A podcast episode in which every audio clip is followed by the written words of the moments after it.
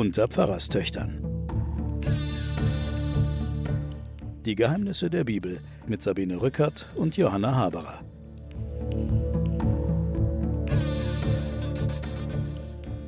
Liebe Hörerinnen und Hörer, wir begrüßen Sie zu den Pfarrerstöchtern und den Geheimnissen der Bibel. Ich bin Sabine Rückert, mir gegenüber meine Schwester Johanna Haberer, sattsam bekannt. Hallo. Hallo. Ja, wir sind beim Untergang des biblischen Israel. Das Nordreich ist schon untergegangen. Der König Hiskia konnte die Assyrer noch einmal von Jerusalem fernhalten. Und jetzt geht auch das Südreich unter. Das kann ich jetzt schon mal verraten. Ja, Das und damit sind wir auch am Ende der Königsbücher. Damit sind wir nicht nur am Ende der Äh, Königs, und sondern auch am Ende der Chronikbücher. der Chronikbücher, die ja parallel erzählt Ja, die sind. uns viel Mühe gekostet haben und viel immer Gleiches. Und die Texte haben wir natürlich auch, wie gesagt, in Varianten im Jesaja-Buch. Das heißt, wir haben sie in drei verschiedenen Deutungsmustern und Varianten, immer mit kleinen unterschiedlichen Pointen. Aber wir können uns dann vorstellen, dass tatsächlich die Texte voneinander nichts wussten. Die Chroniken wussten von den Königsbüchern. Die schreiben, schaut bitte alles weitere nach. Aber der Jesaja, die älteste Quelle, war vermutlich so nicht bekannt und ist erst Mhm. später bekannt geworden. Wir haben ja den Jesaja als langjährigen Propheten kennengelernt. Ja, zu den Propheten machen wir dann eigene Sendungen. Ja. Vielleicht nicht zu jedem eine ganze, aber Mhm. auf jeden Fall werden wir uns den Propheten noch zuwenden. Jetzt müssen wir erstmal das Südreich untergehen lassen und in die Hand der Babylonier geraten lassen. Der Sohn des Hiskia, den wir in der letzten Sendung gepriesen haben, der ein Liebling Gottes war. Die biblischen Autoren preisen ihn. Ja, wir mit ihnen, denn wir haben ja nicht viele Alternativen. Na, wir haben schon auch die historischen Wahrheiten dazugelegt. Jedenfalls, Hiskia ist verblichen und sein Sohn Manasse kommt zwölfjährig an die Macht. Er regiert 55 Jahre in Jerusalem. Wir werden heute insgesamt sieben Könige durchnehmen. Ja. Bitte nicht verzagen, liebe Hörerinnen und Hörer. Es wird ein Schnelldurchgang, keine Bange. Es sind auch nur zum Teil kurze Regierungszeiten. Ja, zum Teil nur drei Monate. Ja, genau. Einer hat nur einen Monat. Ja, aber. Manasse ist interessant. Ja, 55 Manasse ist Jahre. interessant, auch weil er so verhasst ist. Mhm. Ja. Also unseren Autoren ist er Ja, verraten. unseren Autor natürlich. Mhm. Uns persönlich jetzt nicht. er regiert jedenfalls 55 Jahre in Jerusalem und seine Mutter hieß Hephzibah. Und er tat natürlich das, was dem Herrn missfiel und ahmte die Gräuel der Völker nach, die der Herr vor den Israeliten vertrieben hatte. Es geht jetzt wieder los, dass er Altäre für den Baal errichtete und ein Kultpfahl anfertigen ließ und der Aschera Altäre baute und weiß der Geier Altäre für das ganze Heer des Himmels. Sie haben nämlich die Sterne angebetet. Und er ließ seine Söhne durchs Feuer gehen und trieb Zauberei und Wahrsagerei und bestellte Totenbeschwörer und Zeichendeuter. Und er tat alles Mögliche, was dem Herrn erzürnte. Darf ich nochmal eine, Mhm. eine kurze Replik machen? Ja, bitte. Ähm, da kommen die assyrischen Kulte und es kommen diese ganzen Kulte der Himmelskörper, ja. die man da entdeckt. Astronomie und Astrologie vermutlich auch beides. Ja. Und äh, wenn du dich an den Schöpfungsbericht, erstes Buch Mose, ganz vorne erinnerst, Mhm. Es ist die Antwort der Israeliten auf diese Himmelskörperkulte. Ja. Er hängt die Lampe. Genau, Er hängt den, den, den Mond wie eine Lampe. genau. Gott hängt diese Himmelskörper wie Lampen an den Himmel, weil es ist ja lächerlich, die Dinge anzubeten, so ist die theologische Ja. Deutung, wenn Gott doch viel größer ist, der Ja. Unsichtbare ist viel größer. Hier hast du die Entsprechung wieder Mhm. zum Urteil über den Manasse, Mhm. der in seiner Amtszeit an die Syrer Tribut zahlte, Mhm. der sich nicht gemuckst hat, dafür 55 Jahre an der Regierung blieb und ein höchst erfolgreicher Baumeister, Baumeister. Mhm. ja, Baumeister war. Wir hatten schon in der letzten Sendung darauf hingewiesen, dass viele der Baumaßnahmen, die der Hiskia geplant oder angefangen hat oder auch gar nicht hatte, äh, eigentlich sagen die Archäologen bei Manasse durchgeführt Mhm. wurden. Aber unsere sehr voreingenommenen Autoren Mhm. haben diesen äh, Manasse, der, sagen wir mal, multikulturell unterwegs war, entsprechend dann abgestraft. Er- Verzwergt. verzwergt Mhm. und den Hiskia, der eigentlich jetzt rein Mhm. politisch nicht sehr erfolgreich Mhm. war, den haben sie in den Himmel gehoben. Ja, und die Gihon-Quelle, die äh, angeblich oder offensichtlich ja dem Manasse zuzurechnen ist, lag außerhalb der Stadt. Ihr Wasser floss durch das Kidron-Tal ab, Schon in alter Zeit gab es einen Stollen, der die Quelle mit der Stadt verband. Wird auch bei Samuel schon erwähnt. Hiskia ließ den heute noch vorhandenen mannshohen Stollen von etwa 500 Metern Länge durch den Felsen treiben. So wurde das Wasser durch einen unterirdischen Kanal in den Teich Shiloach innerhalb der Stadtmauern umgeleitet. Und da sagst du, das wäre gar nicht Hiskia gewesen, sondern eben Manasse. Ja, 500 Meter, also wahrscheinlich mhm. beide. Ja, wahrscheinlich beide. Aber es war auf jeden Fall eine taktische Großtat. Ja. Und eine technologische. Mhm. Ja. Zu Hiskia, sein Treiben bleibt nicht unbeachtet, sondern es kommen die Knechte Gottes, die Propheten. Ich nehme mal an, es handelt sich um die beiden Propheten Jesaja und Micha, die zu ihm kommen. Jedenfalls kommen die Knechte Gottes zu ihm und sagen, weil Manasse, der König von Juda, diese Gräuel verübt und noch viel Schlimmeres getrieben hat als die Amoriter vor ihm, und weil er auch Juda durch seine Götzen zur Sünde verführt, darum lässt dir Gott Folgendes ausrichten. Und jetzt kommt das Wort Gottes.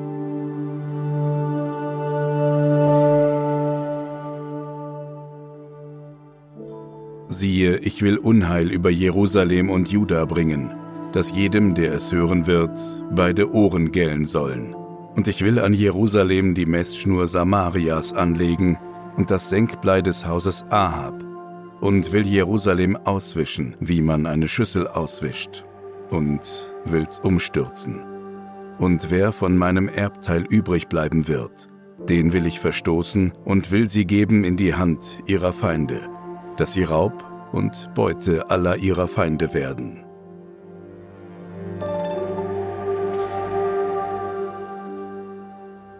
Das ist ein wunderbares Bild, nicht? Die Schüssel, die ausgewischt wird und dann umgedreht, ja. weil man mit dem Essen fertig ist. Man ist fertig mit dem Volk. Mein Aha. Erbteil will ich jetzt vollständig, mhm. will ich vollständig aufgeben. Und die Messschnur Samarias und die Waage des Hauses Ahab, das ist natürlich für alle, die es jetzt noch nicht gleich begreifen, da geht es natürlich um Nordisrael, also genau. um den Norden, um Samaria also und ich, Ahab, den bösen wird, König. Genau, es wird euch gehen wie denen.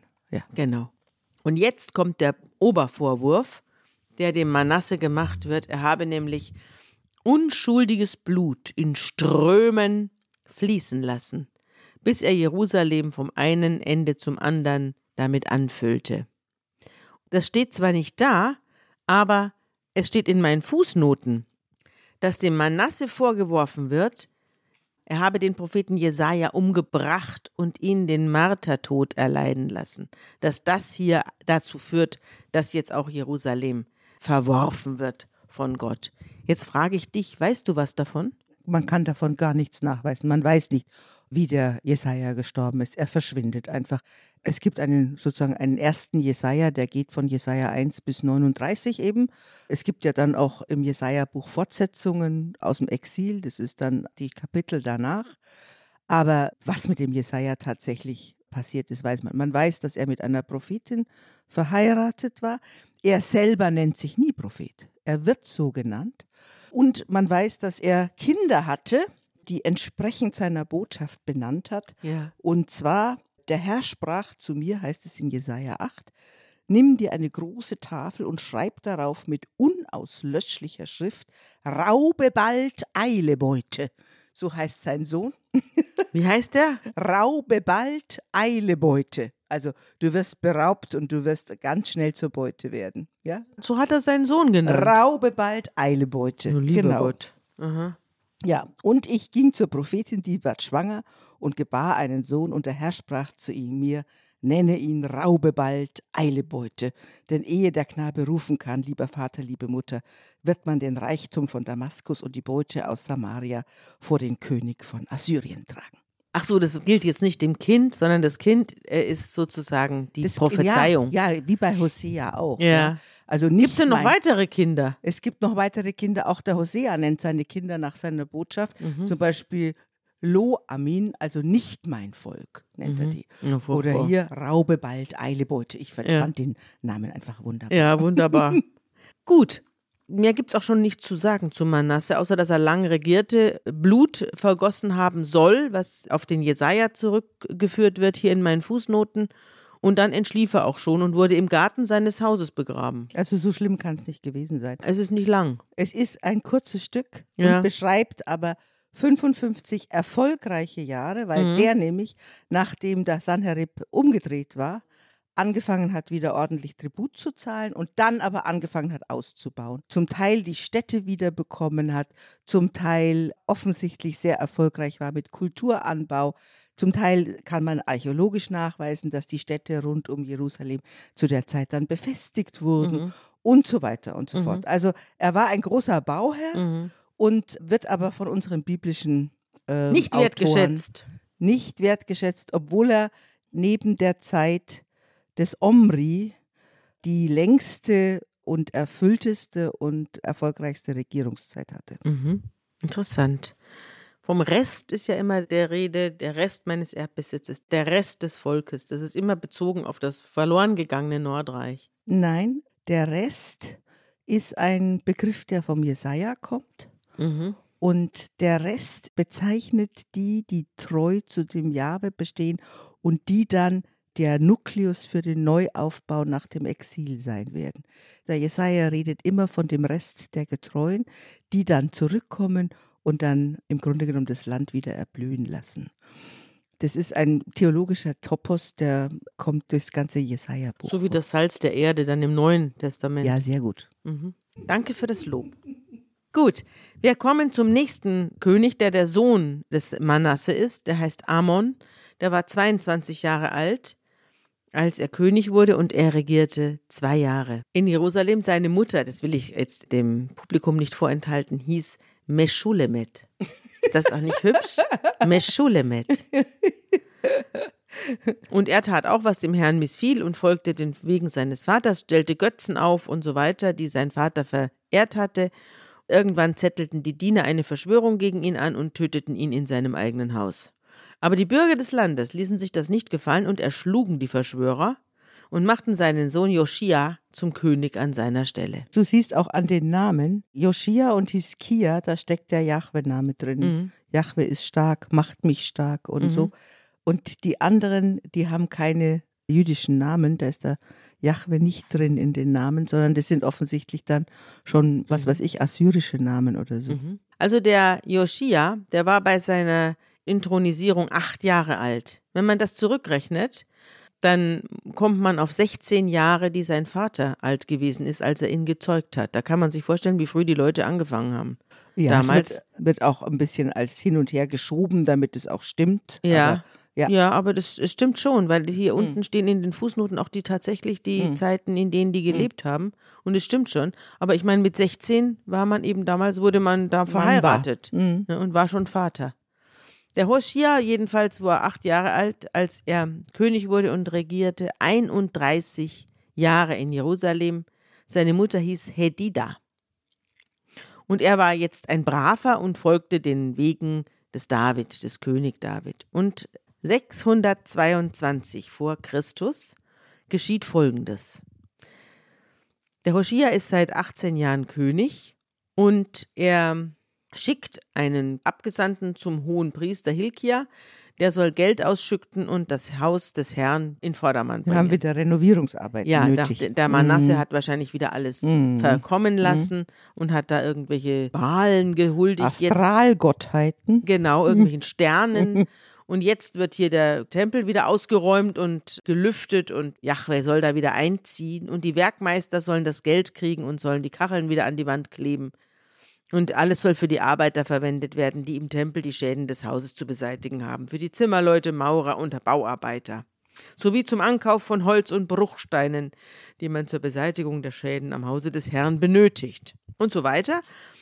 Dann kommt eine Rückmeldung vom hohen Priester, der lässt dem König Joschian mitteilen, er habe ein Buch gefunden im Getümmel, und zwar ein Gesetzbuch. Ist doch auch wie eine Netflix-Serie. Ja, er macht, also man, man schiebt irgendwelche staubigen Ja. Trümmer zur Seite, da Und liegt ein Buch. findet ja, Ja, und in dem Buch, und das Buch ist die unendliche Geschichte. die unendliche Geschichte des Deuteronomiums. Ja, Das genau. ist nämlich ein Gesetzbuch, ein Gesetzbuch des Herrn. Und als der König die Worte vom Gesetzbuch hört, zerreißt er seine Kleider und befiehlt dem Priester, den Herrn zu befragen, was das jetzt zu bedeuten hat. Der Herr, der Zorn des Herrn muss heftig gegen uns sein, weil unsere Väter auf diese Weise das Buch misshandelt haben. Ne? Sie haben nicht nur auf die Worte nicht gehört, sondern, sie Sondern haben ja sie auch haben auch das Buch irgendwie das verstauben Buch im Müll lassen. verkommen lassen. Ja. Und das sind auch die Worte des Mose, die da drin sind. Also es sind unterschiedliche Vorstellungen davon, auch in der Literatur. Was da drin steht. Nicht nur, was da drin steht, sondern auch, was es ist, dieses Bundesbuch, sogenannte Bundesbuch. Ja? Ja. Und die verschiedenen Erzählstränge, die Könige und die Chroniken, beziehen sich auf unterschiedliche Texte, was in diesem alten Buch stehen sollte. Das eine ist die Gesetzessammlung, das Bundesbuch, die Gesetzessammlung mit den zehn Geboten im Buch Exodus. Und die Könige, also das Buch der Könige, bezieht sich auf das Deuteronomium. Da steht ja auch nochmal die zehn Gebote drin. Ja, und noch Also- viele andere. und viele Gebote. andere Die haben wir alle schon durchgenommen. Genau. Also das heißt, was stand da drin in diesem Bundesbuch? Was ist eigentlich der Kern?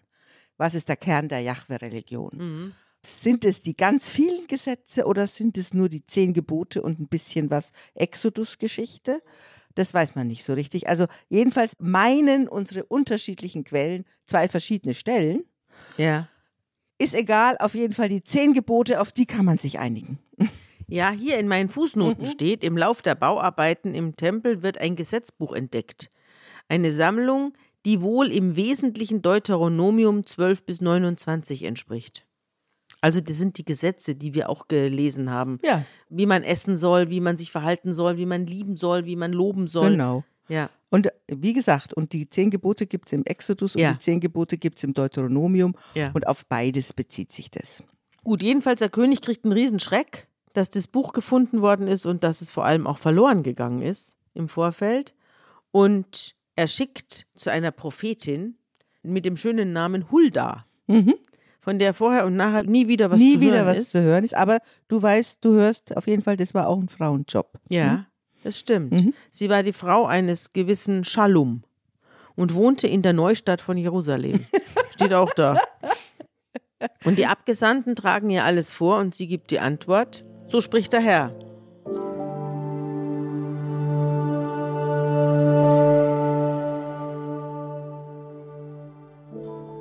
Siehe, ich will Unheil über diese Städte und ihre Einwohner bringen, alle Worte des Buches, das der König von Juda hat lesen lassen. Aber dem König von Juda, der euch gesandt hat, den Herrn zu befragen, sollt ihr sagen, so spricht der Herr, der Gott Israels.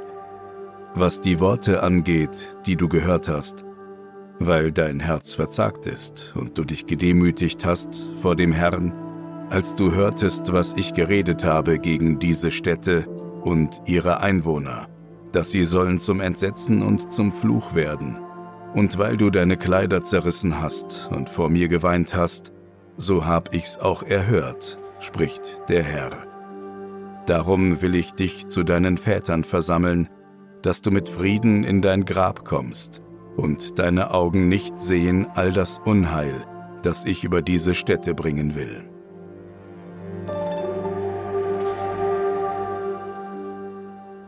Der Josia soll ja als ein sehr Jahwe-getreuer König vorgestellt werden. Wir wissen ja, dass das alles sozusagen in der Nachschau der Geschichte passiert und jetzt wird ein Aufschub gewährt. Ja, wir haben ja vorher den Jesaja gehört. Ich will dich wie eine Schüssel rumdrehen, wenn ich fertig bin mit dir. Ja. Jetzt aber kommt durch die Prophetin Hulda ein Aufschub des schon beschlossenen Gerichts. Und was ich dazu noch sagen möchte, falls du dich erinnerst, im Tempel und auch im Zelt übrigens, als Jahwe noch im Zelt gewohnt hat, das sind ja die zehn Gebote auf Tafeln Ja. im Tempel drin. Davon ist jetzt gar nichts mehr geredet, sondern bei der Renovierung des Tempels findet man nicht die Tafeln, Ja. Sondern man findet ein Buch. Ein Buch, ja. Und jetzt spiegelt sich darin schon jetzt eine Kultur der Schreiber, der Tempelschreiber, Ja. die Die angefangen Tafeln gibt es schon gar nicht mehr. also von denen spricht auf jeden Fall Ja. keiner mehr. Also die Erinnerung daran, wie wird etwas eigentlich transportiert. Mhm. Es wird jetzt über Bücher beziehungsweise über diese, woraus die sind, aus Lederhäuten oder wie heißt dieses dicke Papier, dieses Papyrus. Pa ja, Papyrus oder aus Lederhäuten. Ja. Weiß man nicht ganz genau, Ja. wo die drauf geschrieben haben. Aber jetzt steht im Zentrum des Neuanfangs steht ein Buch. Ja. Der König lässt jetzt alle Worte aus diesem Buch verlesen. Und er ruft alle zusammen und alle Priester und Propheten und alles Volk, jung und alt, und er lässt alle Worte aus dem Bundesbuch verlesen, die in dem Haus des Herrn, also im Tempel, gefunden worden sind. Und dann tritt er an die Säule und schließt mit dem Herrn diesen Bund. Er will von ganzem Herzen die Gebote und die Gesetze und Satzungen von ganzem Herzen achten und befolgen und die Vorschriften des Bundes einhalten. Und das ganze Volk schwört auch. Mhm. Und daraufhin geht wieder eine große Reinigung los. Die Gegenstände des Baal und der Aschera werden aus dem Tempel geworfen, so zum hundertsten Mal. Das ganze Heer des Himmels, der Sternenkult wird rausgeschmissen. Und wieder wandert alles in ein Tal und wird da entsorgt. Er lässt alles, was mit den Baals-Tempel zu tun hat, verbrennen und die Asche nach Bethel bringen. Er setzt die Götzendiener ab. Er verbrennt den Kult für Sonne, Mond und die Bilder des Tierkreises und so weiter. Also das, das Tierkreise haben sie auch geopfert. Schau, Ja, das wusste also- ich gar nicht. Man schafft alles ins Kidron-Tal und zermalmt es dort zu Staub Totale und streut, es Parallele. auf, und streut es auf die Gräber des einfachen Volkes. Die totale Parallele Ja. zum Hiskia. Ja, und dann werden die armen Hierodulen verfolgt, also die Tempelprostituierten werden vertrieben und die einen Schleier für die Aschera weben. Also das wissen nicht mal meine Fußnoten, was das bedeuten soll. Naja, das sind halt die Angestellten, die da Kleider machen. Ja, ach Ja. so, für die Aschera. Ja, ich nehme du an, für das sich selber. Schneidereien für die, fürs Tempelpersonal. Ja. Ja. Die Hierodulen, also die Tempelprostituierten, Mhm. haben da ge geschneidert. Und dann zerstört er die Torhöhen am Eingang zum Tor der Stadtobersten Josua an der linken Seite des und so weiter. Also das wird jetzt alles sehr, sehr speziell und auch unheimlich langweilig. Und dann macht er das Tophet kaputt, mit dem dem Moloch gehuldigt wird. Ein Tophet ist ein, steht hier unten, eine heidnische Kultstätte zu Ehren des Gottes Moloch. Also der Gott Moloch. Dem wurden besonders viele Kinder geopfert. Ja. Deswegen hat dieser Klang Moloch bis heute ist ein phönizisch kanaanäischer Gott gewesen, dem Kinder geopfert worden sind. Söhne gehen durchs Feuer, hieß es da. Genau. Und deswegen hat dieses Wort bis heute so eine furchtbare ja, Bedeutung. ein ne? Moloch. Eine Ein Stadt Moloch. ist ein Moloch. Ja, Frisst seine Kinder. Mhm. Genau. Und er entfernt die Pferde, die die Könige zu Ehren der Sonne gehalten haben und verbrennt die Sonnenwagen. Die Ja. haben sie auch noch gehabt. Naja, aber das die, diese Vorstellung, dass das, dass das Götter sind, das haben wir im Griechenland ja auch, dass die Götter im Wagen über die Sonne ziehen, im Wagen ja, das über ist ja eine alte griechische Horizont. Vorstellung auch. Ja, und die da auch. Aber dass sie da gleich Sonnenwagen rumstehen hatten, das ist doch interessant. Die hatten richtige Pferde und Wagen da rumstehen. Die hat er alle verbrannt. Die Altäre schlägt er zu Trümmern und wirft den Schutt ins Kidrontal. Ich glaube, im Zusammenhang mit unserem Eroberer Sanherib habe ich eine Geschichte gelesen, die erzählt auch, dass Sanherib verschiedene Götter ausrotten lässt und so viel Müll und so viel äh, Bruchsteine und Tempelgerümpel in einen, in einen Fluss wirft, dass der über die Ufer tritt und alles überschwemmt. Das fällt mir jetzt nur bei der Gelegenheit gerade ein. Ja, ich habe mich ja auch gefragt, immer das arme Kidrontal. Ja, das da Kidrontal, was da sich inzwischen da angesammelt alles, Was hat. man da hätte eigentlich alles finden Ja. müssen. Ja, wahrscheinlich hat man es auch gefunden. Wahrscheinlich sind da bis heute Archäologen unterwegs, die jeden Stein umgra- umdrehen und sagen, ah, schon Ja. wieder was, was damals Zum der Schrott ist- erklärt der wurde. Joschia hat beseitigen Ja, lassen, ne, genau. lieber Himmel. Oder der Hiskia. Ja. Alles parallel, die beiden. Ja, genau, das Gleiche. Und er zerbricht die Steinmale und hieb die Kultpfähle um und füllte ihre Stätten mit Menschenknochen. Was waren das für Menschenknochen? Hat er da die Gräber geöffnet und die, und die Vermutlich Knochen rausgeholt, die- um das zu entweihen? Mhm. Ja, vermutlich. Mhm. Vermutlich hat er auch die Friedhöfe, die um diese Heiligtümer waren, leer gemacht, ja. Mhm. Und er steckte das Höhenheiligtum in Brand und zermalmte die Steine zu Staub und verbrannte den Kultfall und so weiter. Und als äh, Joschia sich umwandte und die Gräber sah, die dort auf dem Berg waren, ließ er die Gebeine aus ihnen nehmen und aus dem Altar verbrennen. Genau. So machte er ihn unrein, gemäß dem Wort des Herrn, das der Gottesmann ausgerufen hatte, der diese Drohung aussprach. Und als dann der König fragte, was ist das für ein Denkmal, das ich hier sehe, antworteten ihm die Männer, das ist das Grab des Gottesmannes. Das ist der von Manasse. Das ist der Jesaja. Ja, Mhm. der aus Juda gekommen war und vorausgesagt hat, was du am Altar von Bethel getan hast. Mhm. Und da befahl er, lass ihn hier ruhen, niemand soll seine Gebeine berühren. So ließ man seine Gebeine samt den Gebeinen des Propheten, der aus Samaria stammte, ungestört. Mhm. Wer jetzt da genau drin liegt, so klar ist das nicht. Und von Jesaja steht da auch nichts. Also der Gottesmann, der aus dem Norden kam, oder? Der Gottesmann? Ja. Mhm. Also es kamen verschiedene aus dem Norden. Also es kam, es kam aus dem Norden der, Ja, es steht ja bei Und Manasse, da ließ der Herr durch seine Genau. Knechte dem Propheten sagen. ja, Und ich glaube, das sind diese Knechte, um die es hier Ja, ging. ja, Es okay. sind diese Leute, die Mhm. sich mit Manasse angelegt haben. Und es könnte sein, dass daraufhin auch der Jesaja sein Leben lassen musste, Mhm. weil er dem Manasse auf die Nerven gegangen ist. Mhm. Jedenfalls wurde alles niedergemacht und die Menschengebeine auf Altären verbrannt und so weiter. Und daraufhin kehrte Joschia nach Hause zurück nach Jerusalem. Und dann befahl er dem ganzen Volk, das Passafest zu feiern. Das haben wir jetzt auch wieder, wie Mhm. beim Hiskia, lang und breit. Erst im 18. Jahr des Königs Hoshia wurde dieses Pascha zu Ehren des Herrn in Jerusalem begangen. Auch die Totenbeschwörer und Zeichendeuter und die Hausgötter und Götzen und alle Gräuel, die im Land Juda und Jerusalem zu sehen waren, fegte er hinweg. Es gibt es noch sehr viel detaillierter. Wir sind jetzt im Buch der Könige, aber es gibt es noch viel detaillierter beschrieben in den Chroniken. Das Chroniken? vermeide ich. Das habe Ja. ich deshalb vermieden. Deswegen sind wir hier im Buch der Könige. Und dann gab er sich mit ganzem Herzen und Seele dem Herrn hin und befolgte das Gesetz des Mose, wie nach ihm auch keiner mehr. Wir haben ja fast die gleichen Texte beim Hiskia Ja. und beim Josia. Ja. Bei zwei Könige, die hochgelobt werden. Ja. Und ausführlich, also einfach nur um den Unterschied dann zu sagen, ausführlich wird die Restauration des Passafestes beim Hiskia geschildert, wie das dann ein, ein Pilgerfest für Jerusalem wird. Und beim Josia wird es erwähnt, aber da liegt der Augenmerk auf der Schrift und auf dem Gesetz. Also es gibt zwei Säulen, auf denen sozusagen dieses Volk Israel religiös steht. Das eine ist die Erinnerung an den Exodus und das andere ist das Gesetz Ja, und das Einhalten des Sabbats und so. Und die werden hier zusammengefasst beim Josia. ja. Und jetzt wechselt die Perspektive auf Gott. Doch der Herr ließ von der gewaltigen Glut seines Zornes nicht ab. Sein Zorn war über Juda entbrannt wegen all der Kränkungen, die Manasse ihm zugefügt hatte. Also der war unversöhnlich. Gott ist unversöhnlich und hat schon den Untergang von Jerusalem. Ich verwerfe diese Stadt, die ich erwählt habe, und das Haus, von dem ich gesagt habe, hier wird mein Name sein. Nur noch ein Aufschub. Ja, Weil der so Aufschub, brav ist. Weil Joschia so lieb ist. Mhm. Und die übrige Geschichte und so weiter steht in den Chroniken.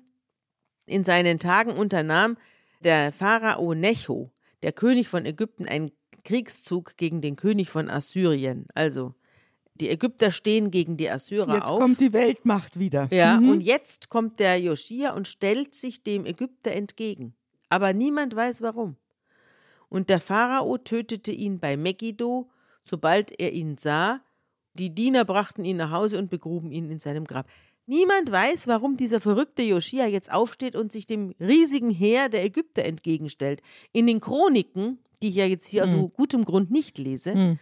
steht noch drin, dass der König von Ägypten ihn anspricht und sagt, was willst du denn da? Ja, genau. Ich, ich habe doch gar nichts gegen dich. Ja. Was stellst du dich mir entgegen? Was mischst du dich ein? Also ich glaube, Und darauf kriegt er keine Antwort, Ja. sondern der steht da wie Don Quixote mit seinem Schwert und wird dann eben also ich glaube, das ist eine Geschichte. Das Einzige, was man weiß, dass der offensichtlich gefallen ist, und zwar bei Megiddo. mhm. Und das hat man dann wieder in den Rahmen der Weltmächte hineingestellt. Es wird nichts vom Tribut erzählt. Er müsste ja dann ein Tributzahler der Assyrer sein, dass er sich sozusagen an vorderster Front jetzt hier mal einmischt.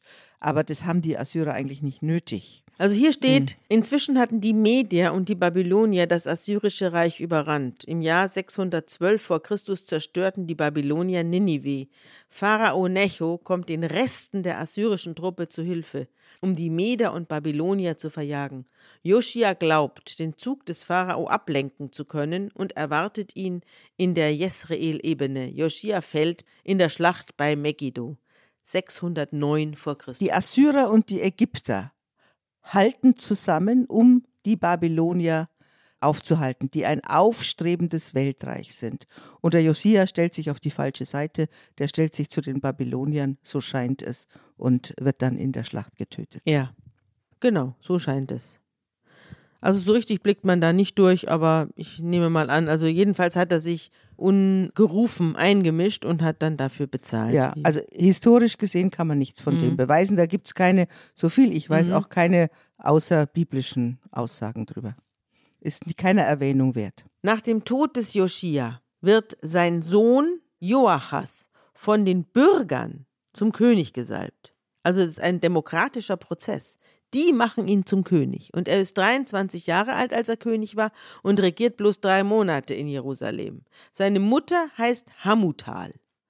Und der Pharao setzt ihn in Ribla im Land Hamad als König von Jerusalem ab und legt dem Land eine Geldbuße von 100 Talenten und ein Talenten Silber und einem Talent Gold auf. Also das heißt, der rächt sich jetzt an dem Jungen, weil der Vater ihm entgegengetreten ist.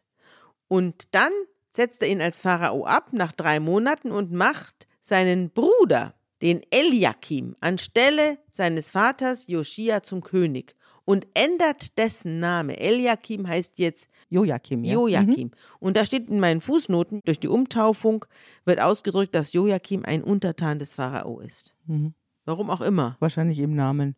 Kann ich dir jetzt auch nicht sagen. Joahas, den nahm er fest und brachte ihn nach Ägypten, wo er starb. Also der wurde verschleppt als Geisel, wahrscheinlich an den Hof des Pharao. Also als Rache, dass der Vater. Ja, dass der Vater, dem haben wir gesagt, jetzt Ja. mal, mal bring mal in diesen Karton mal Ruhe rein.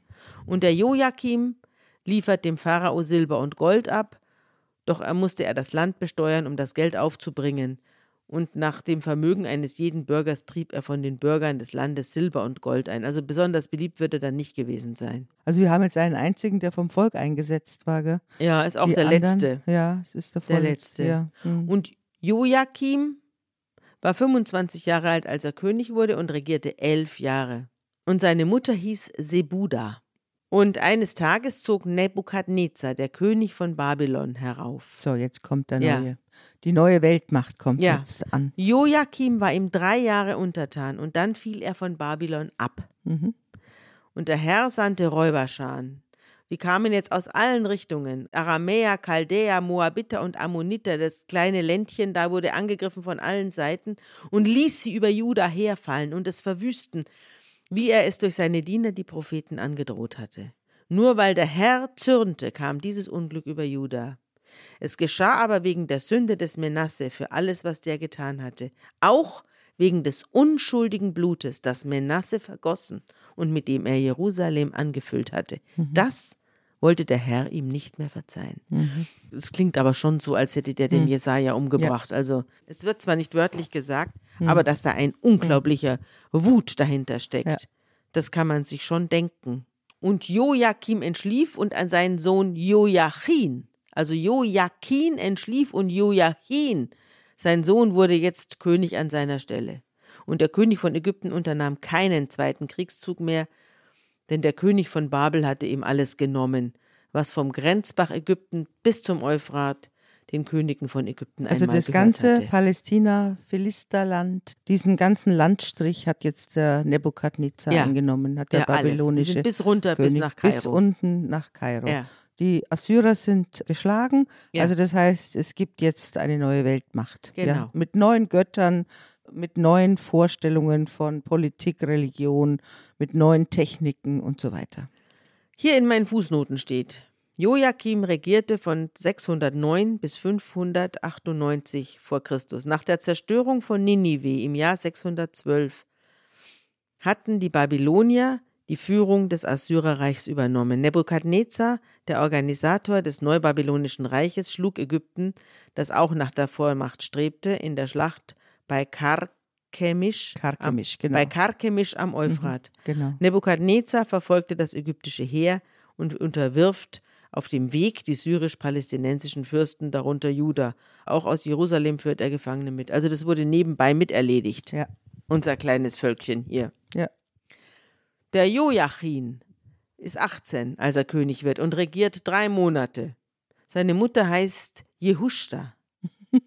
Was sein Vater tat, das missfiel dem Herrn, und zu jener Zeit zogen die Truppen mit Nebukadnezars, des Königs von Babylon, gegen Jerusalem und sie belagerten die Stadt.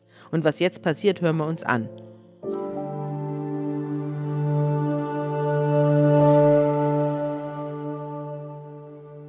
Und Nebukadnezar, der König von Babel, kam zur Stadt, als seine Kriegsleute sie belagerten. Aber Joachim, der König von Juda, ging hinaus zum König von Babel mit seiner Mutter, mit seinen Großen, mit seinen Obersten und Kämmerern. Und der König von Babel nahm ihn gefangen im achten Jahr seiner Herrschaft. Und er nahm von dort weg alle Schätze im Hause des Herrn und im Hause des Königs und zerschlug alle goldenen Gefäße, die Salomo, der König von Israel, gemacht hatte im Tempel des Herrn, wie denn der Herr geredet hatte. Und er führte weg das ganze Jerusalem, alle Obersten, alle Kriegsleute, zehntausend Gefangene und alle Zimmerleute und alle Schmiede, und ließ nichts übrig als geringes Volk des Landes.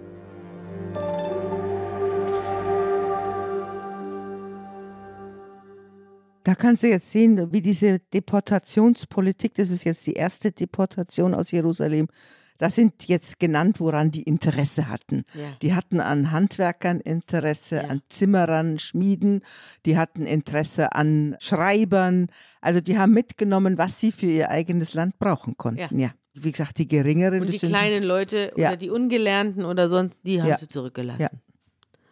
Auch die ganze Familie des Königs und den König selbst, den Joachim, verschleppten sie und die Mutter und alle Frauen und Kämmerer und Einflussreichen und alle Wehrfähigen, 7000 Mann. Die Militärs haben sie auch mitgenommen. Ja, Schmiede. Schlosser, Mhm. tausende kriegstüchtige Männer, alles wurde nach Babel verschleppt. Dann machte der König von Babel den äh, Onkel des Joachim an dessen Stelle zum König. Der hieß eigentlich Matanja Zedekia. Mhm. Zitkia. Zedekia, wie auch immer. Zedekia. Eigentlich oh, heißt es der Gerechte. Mhm. Dieser Zedekia war 21 Jahre alt. Ein kleines Bübchen hat er da auf den Thron Mhm. gesetzt und regierte elf Jahre in Jerusalem. Das ist jetzt der letzte Mhm. König. Das ist er ja. Das ist jetzt, der macht jetzt das Licht aus. ja. Also es ist schon weitgehend ausgeräumt, aber einer Ja. muss noch das Licht ausmachen. Das ist jetzt Ja. der Zitkia. Mhm. Seine Mutter hieß Hamutal auch. Und er gefiel dem Herrn auch nicht. Er hat es also nicht mehr rausgerissen. Er hat sich gegen den König von Babel empört. Im neunten Regierungsjahr, am zehnten Tag des zehnten Monats, rückte Nebukadnezar, der König von Babel, mit seiner ganzen Streitmacht nach Jerusalem, belagerte es. Man errichtete ringsherum einen Belagerungswall. Bis zum elften Jahr des Königs Zitkia wurde die Stadt belagert. Und am neunten Tag des vierten Monats, also am 9. April wäre das bei uns, war in der Stadt die Hungersnot so groß und die Bürger des Landes hatten kein Brot mehr. Damals wurden Breschen in die Stadtmauer geschlagen und der König und die Krieger verließen bei Nacht und Nebel durch das Tor, durch dieses Loch da, verließen sie die Stadt. Aber sie wurden erwischt Feiglinge. von den Truppen. Mhm. Ja, ich glaube auch, die haben da ihre die Leute werden im Stich. dargestellt als Feiglinge. Ja, die sind genau. Feiglinge. Die hauen ab und lassen die Leute da. Ja. Ja, er versucht zu entkommen, aber er wird eingeholt und man ergriff den König und brachte ihn nach Ribla, wo der König von Babel gerade saß oder gerade wieder jemanden belagerte. Und Nebukadnezar sprach über ihn das Urteil. Die Söhne des Zitkia wurden vor seinen Augen umgebracht und er selber wurde anschließend geblendet. Geblendet. Mhm. Dem hat man die Augen ausgestochen, dann ihn in Fesseln gelegt und nach Babel gebracht. Da ist er dann verstorben. Also der zehn Jahre nach der ersten Deportation War es ähm, dann ganz aus. war es dann ganz aus. Das ist dann dieses berühmte Jahr 587, 86, 586, wo Jerusalem Mhm. Genau. Damit zerstört endet die ist. Geschichte des Südreichs. Am siebten Tag des fünften Monats, das im 19. Jahr des Königs Nebukadnezar, des, also des babylonischen Königs Nebukadnezar war, rückte Nebuzaradan, der Kommandant der Leibwache und Diener des Königs von Babel in Jerusalem ein. Er steckte das Haus des Herrn, also den Tempel, den königlichen Palast und alle Häuser Jerusalems in Brand. Jedes große Haus ließ er in Flammen aufgehen. Auch die Umfassungsmauern äh, Jerusalems rissen die chaldäischen Truppen, die dem Kommandanten der Leibwache unterstanden, nieder. Den Rest der Bevölkerung, der noch in der Stadt geblieben war, sowie alle, die zum König von Babel übergelaufen waren, und den Rest der Handwerker schleppte Nebuzaradan, der Kommandant der Leibwache, in die Verbannung. Nur von den ganz armen Leuten im Land ließ der Kommandant der Leibwachen einen Teil als Wein- und Ackerbauern zurück. Die bronzenen Säulen am Haus des Herrn, die fahrbaren Gestelle, und das eherne Meer. Das sind alles diese Großgeräte im Tempel. Alle Geräte aus Bronze nahmen sie mit nach Babel, auch Töpfe, Schaufeln, Messer, Becher und alles Bronzezeug, das man beim Tempeldienst verwendete, nahmen sie mit. Die Kohlenpfannen und Schalen, alles Gold und Silber, zwei Säulen, die vergoldet waren, Gestelle, die Salomo für das Haus des Herrn hatte einfertigen lassen, alles. 18 Ellen betrug die Höhe der einen Säule, und oben hatte sie ein Kapitell aus Bronze. Die Höhe des einen Kapitells betrug fünf Ellen und so weiter. Und haben sie also alles zu Brei geschlagen oder angezündet oder niedergerissen. Außerdem ließ er die drei Schwellenwächter antreten, den Hofbeamten, der Kommandant der Soldaten und fünf Leute vom persönlichen Dienst des Königs, dazu noch die Schreiber. Pass auf, jetzt ist nämlich interessant. Und 60 Mann von der Bürgerschaft, die sich noch in der Stadt befanden. Nebuzaradan, der Kommandant der Leibwache, nahm sie fest, schickte sie zum König von Babel, und der König ließ sie in Ribla in der Heimat, in der Landschaft Hamad hinrichten. So wurde Juda von seiner Heimat weggeführt. Also der hat auch einen guten Teil der Beamten hinrichten lassen, nicht nur mitgenommen. Und über das Volk, das im Land Juda zurückblieb, über dieses kleine Häuflein, setzte der Nebukadnezar, der König von Babel, einen gewissen Gedalia ein als Statthalter. Und als nun alle Truppenführer und ihre Mannschaften hörten, dass der König von Babel Gedalia als Statthalter eingesetzt hatte, kamen sie zu ihm nach Mispa. Der lebt nicht mehr in Jerusalem. Jer hm, Jerusalem gibt es nicht mehr, der ja. lebt jetzt in Mispa. Und dort finden sich also einige Aufständische ein und wollen irgendwie noch Krach schlagen. Ich weiß nicht, was sie wollen. Jedenfalls wollen sie, dass er irgendwas unternimmt. Und Gedalia sagt zu ihnen: Fürchtet euch nicht vor den chaldäischen Beamten. Also fürchtet euch nicht vor den babylonischen Beamten, bleibt im Land und dient dem König von Babel. Dann wird es euch gut ergehen. Ja. Aber, also das sind jetzt die, aber letzten, die Aufständischen kamen sind dann es die letzten Rebellen, Mann, die letzten Rebellen hier. Ja, mit zehn Mann mhm. kamen sie angerückt und erschlugen den Gedalia samt den Judäern und Chaldäern, die noch bei ihm in Mizpah waren. Und dann machte sich das ganze Volk, vom kleinsten bis zum größten, mit den Truppenführern auf und sie zogen nach Ägypten. Ägypten. Und also der Auszug, Sie, sind der Auszug. Der Auszug aus Ägypten mhm. wird umgekehrt. Ja, genau. Sie ziehen als geschlagenes Häufchen in Schande und mhm. Schande mhm. und Schimpf zurück ja. nach Ägypten. Und das, das ist, ist, das übrig vom, vom Das sind Volk eigentlich Israel. aus der Sicht der Babylonier Terroristen, die sich in ein anderes Land zurückziehen. Genau. Ja, sind die Rebellen. Und da haben sie sich dann hin, da haben sie sich hin verkrochen. Ja. Und Joachim, der geblendete König, mhm der lebte noch eine ganze Weile hm. in Babel und wurde vom Nachfolgekönig Evil Merodach. Also dem Nachfolger des Nebukadnezar. Ja, hm. babylonisch Amel Marduk, hm. hm. wurde er begnadigt und wurde dann dort am Hofe gehalten, söhnte sich aus und wies ihm einen Sitz oberhalb des Sitzes der anderen Könige an, die bei ihm in Babel waren. Und so durfte er die Gefängniskleidung ablegen und ständig beim König speisen, solange er lebte. Sein Unterhalt wurde ihm ein Leben lang vom König von Babel täglich geliefert, solange er lebte. Also der war da so mehr oder weniger ein Hofhund. Das deutet ja, aber das deutet auch darauf hin, dass auch die anderen gar nicht so schlecht gelebt haben mhm. in Babel. Da werden wir ja dann noch drauf kommen. Ja, das stimmt. Deswegen, sonst haben sie, hätten sie ja gar keine Zeit gehabt, mhm. all die großen Sachen aufzuschreiben, die, in denen wir hier jetzt stöbern. ist ja alles in Babylon alles geschrieben in worden. Babylon letztlich Weil man sehr viel Zeit hatte und den ganzen Tag hier gefüttert Und die ganzen ist. Schreiber mitgenommen wurden. Mhm. Deswegen können wir das jetzt alles lesen. So ist es. Das, glaube ich, kann man jetzt sagen, das ist die erste richtige in unseren Schriften Katastrophe. Die wird ja angekündigt, angekündigt, angekündigt. Wenn wir zu den Propheten kommen, mhm. wird es noch schlimmer. Bei den Propheten gibt es den Strom, dass man dem Volk Israel die kultischen Vergehen vorwirft, aber sehr viel härter ist es immer noch die sozialen Vergehen. Also dass die Armen arm bleiben und keine Aufstiegschancen haben und so. Das ist ja der eigentliche Vorwurf, den die Propheten immer den Davon Königen kommt hier machen. gar nichts. Da kommt gar nichts. Hier geht es nur um die liturgischen und nur um die priesterlichen und religiösen Dinge. Wenn wir jetzt die Propheten lesen, sehen wir die andere mhm. Seite, worum es eigentlich ging, äh, um ein unzufriedenes Volk und um Leute, die sich selbst bedienen, Raube bald sozusagen, ja. Korrupte. Ja. Aber das ist jetzt ein traumatischer Punkt. Du hast es ja ausführlich erzählt, dieser Untergang dieser ewigen Stadt, die uneinnehmbar schien. und von Gott behütet und sein Sitz und alles. Und da geht jetzt die Theologie los, die Frage, warum ist es geschehen? Und auch die Gedanken darüber, dass Gott wieder heimführen wird und in ein neues Reich aufbauen wird. Der entsteht im Exil. Wir nennen es in der Theologie die Eschatologie, aus der Jesus dann ein Reich Gottes gemacht hat. Ja.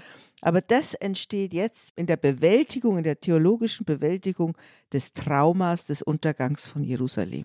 Und ich möchte gerne ein äh, Abschlusswort, darf Ja. ich? Oder hast Ja, natürlich. Was? Also unser, unser Volk Ja. Israel ist jetzt in alle Winde zerstreut Ja. und, äh, und das, es gibt kein Israel mehr. Ja. Ich möchte gerne, der Prophet Jeremia hat diesen Untergang ja auch begleitet. Der ist vermutlich mit nach Babylon gezogen oder wurde mitgenommen. Von dem sind seine Klagelieder überliefert. Und er hat ein Klagelied über die Tochter Zion geschrieben.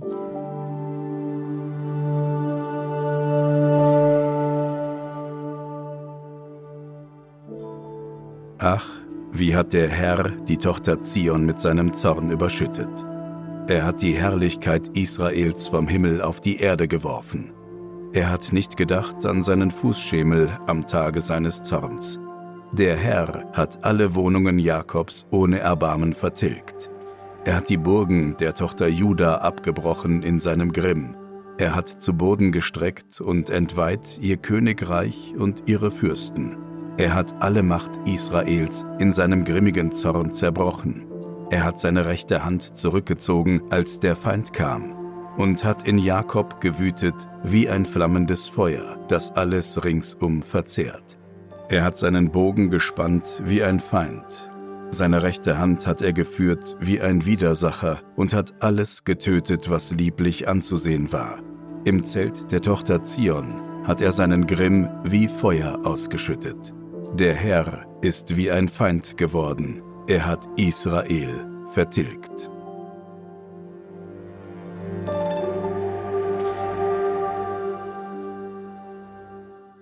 Genau so ist es, so ist es auch geschrieben. Historisch sagt man, es ist nicht alles zerstört worden, man, man kann ja heute noch was finden äh, und man nimmt an, dass halt große Teile der repräsentativen Gebäude zerstört worden sind. Aber was das für ein Trauma ist, das sagt der Jeremia in seinem Klagelied. Unser ganzes Volk ist jetzt in Babylon oder in Assyrien und dort in Babylon setzen sich jetzt die Schreiber die. Schreiber Mhm. und die Schriftgelehrten und die Geistlichen hin und schreiben das alles auf, was wir bisher gelesen haben. Genau so also alles, was wir bisher gelesen haben, von Adam und Eva über Arche Noah, über die zwölf Stämme Israels, über die Könige, über Samson und all das wird jetzt aufgeschrieben Mhm. und alles im Rückblick. Ja, Das, das ist das, das der, der Kern, der Stamm der, der, unserer Bibel hier. ja ne? genau. Das wird im Rückblick aufgeschrieben und Mhm. vielleicht mit ein paar schriftlichen Zeugnissen, zum Beispiel vom, vom David. Mhm. Der hatte ja schon seine Schreiber. Mhm. Also es gibt wahrscheinlich schon Chroniken, einzelne, Mhm. auch die wahrscheinlich ältere Teile der Königsbücher gibt es schon. Aber die ganze Weltdeutung, Mhm. wie wir es in Genesis Und diese lesen Pseudogeschichtsschreibung und hier. diese Auszug Geschichtsschreibung aus Ägypten und so, das ist ja alles erfunden. und Abraham und so diese großen, großen Narrationen, die, die, Mythen werden, werden, jetzt vorne angefügt. genau, Wir werden uns jetzt nicht mehr an die Reihenfolge halten, die die Bibel uns vorgibt, sondern werden eine sinnvolle Reihenfolge machen, die uns inhaltlich weiterbringt. Das werden wir dann auch erklären. Was schlägst du für die nächste Folge vor, nachdem hier in der Geschichte Israels nichts mehr zu holen ist? Ich schlage vor, dass wir uns jetzt einem Propheten zuwenden, dem größten Propheten, dem Jesaja, und anhand dieses Jesaja-Buches das Phänomen der Prophetie erklären. Wir werden nicht jeden Propheten selbst durchnehmen. Ja, die sagen alle dasselbe, nicht? Genau.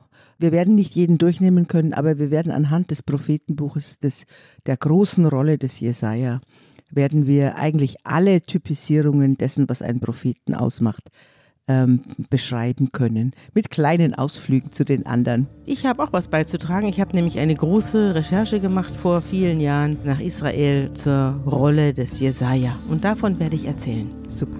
Bis dann. Bis dann. Tschüss.